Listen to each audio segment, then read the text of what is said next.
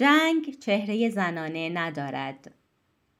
برای اولین باره که یک کتاب مستند تونسته جایزه نوبل رو ببره. این کتاب ارزشمند تونسته جایزه نوبل سال 2015 رو برنده بشه. خب همه وقایع کتاب حقیقی هستند و در واقعیت اتفاق افتادند. داستان مربوط به زنانی که در جنگ جهانی دوم در روسیه علیه آلمان ها یا بهتر بگم نازی ها وارد جبهه جنگ شده و خیلی واقعی و ملموس اسلحه دست گرفتن و راستی راستی جنگیدن سبک نگارش کتاب در خور توجهه. کتاب روایت آدم های مختلف از جنگ و هر کس یک برش در قصه داره. یعنی می‌تونی شروع کنی و هر شب یا هر روز یک تکه رو بخونی. داستان هر کس با دیگری متفاوته. حتی مثلا تو اتوبوس میشه یه قصه رو خوند و یه قصه دیگر رو مثلا زمانی که تو صف پمپ بنزین هستی. من خودم اینطوری خوندم. یه نکته دیگه هم که داره اینه که بعضی داستانهاش بلند هستن و بعضیاش کوتاه.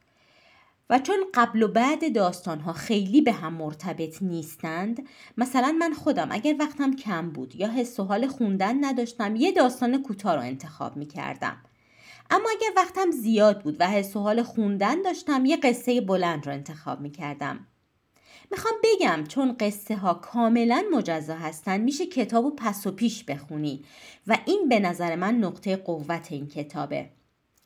قبلا هم گفته بودم من کتابهایی رو که دوست داشته باشم دو بار یا سه بار می‌خونم.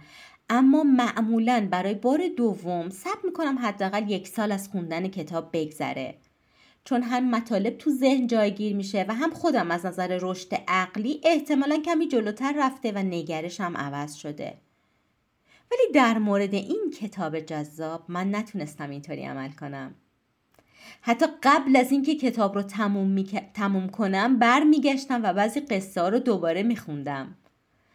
و وقتی کل داستان رو خوندم بلا فاصله از اول شروع به دوباره خوندن کتاب کردم.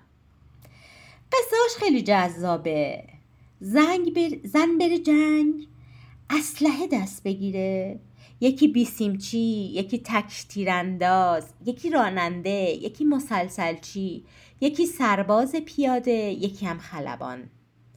کتاب روایتی بسیار متفاوت و عجیب رو از جنگ بیان می‌کنه. تلخی ها و چهره خشن جنگ رو خیلی بیشتر از اونی که تا حالا می‌تونستیم به ما نشون میده. اما یه چیز عجیب ترم داره. با اینکه تمام این زنان در طول سالهایی که در جنگ بودند و زنانگی و حس زن بودن بسیار دور شده بودند اما این کتاب منو خیلی به یاد زن بودنم انداخت.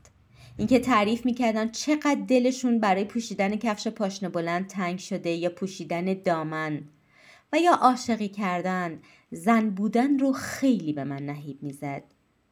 راستش خط مطالعاتی من بیشتر روانشناسی و جامعه شناسیه ولی تا حالا هیچ روانشناس و هیچ کتاب روانشناسی نتونسته بود اینقدر خوب به من این مهم رو یادآوری کنه. زن چقدر می‌تونه قوی باشه؟ حتی زنایی بودن که بچه هاشون رو با خودشون بردن جنگ. فکرشو بکن. بچه تو میدون جنگ.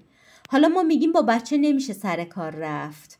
با اینکه مهد کودکم داریم.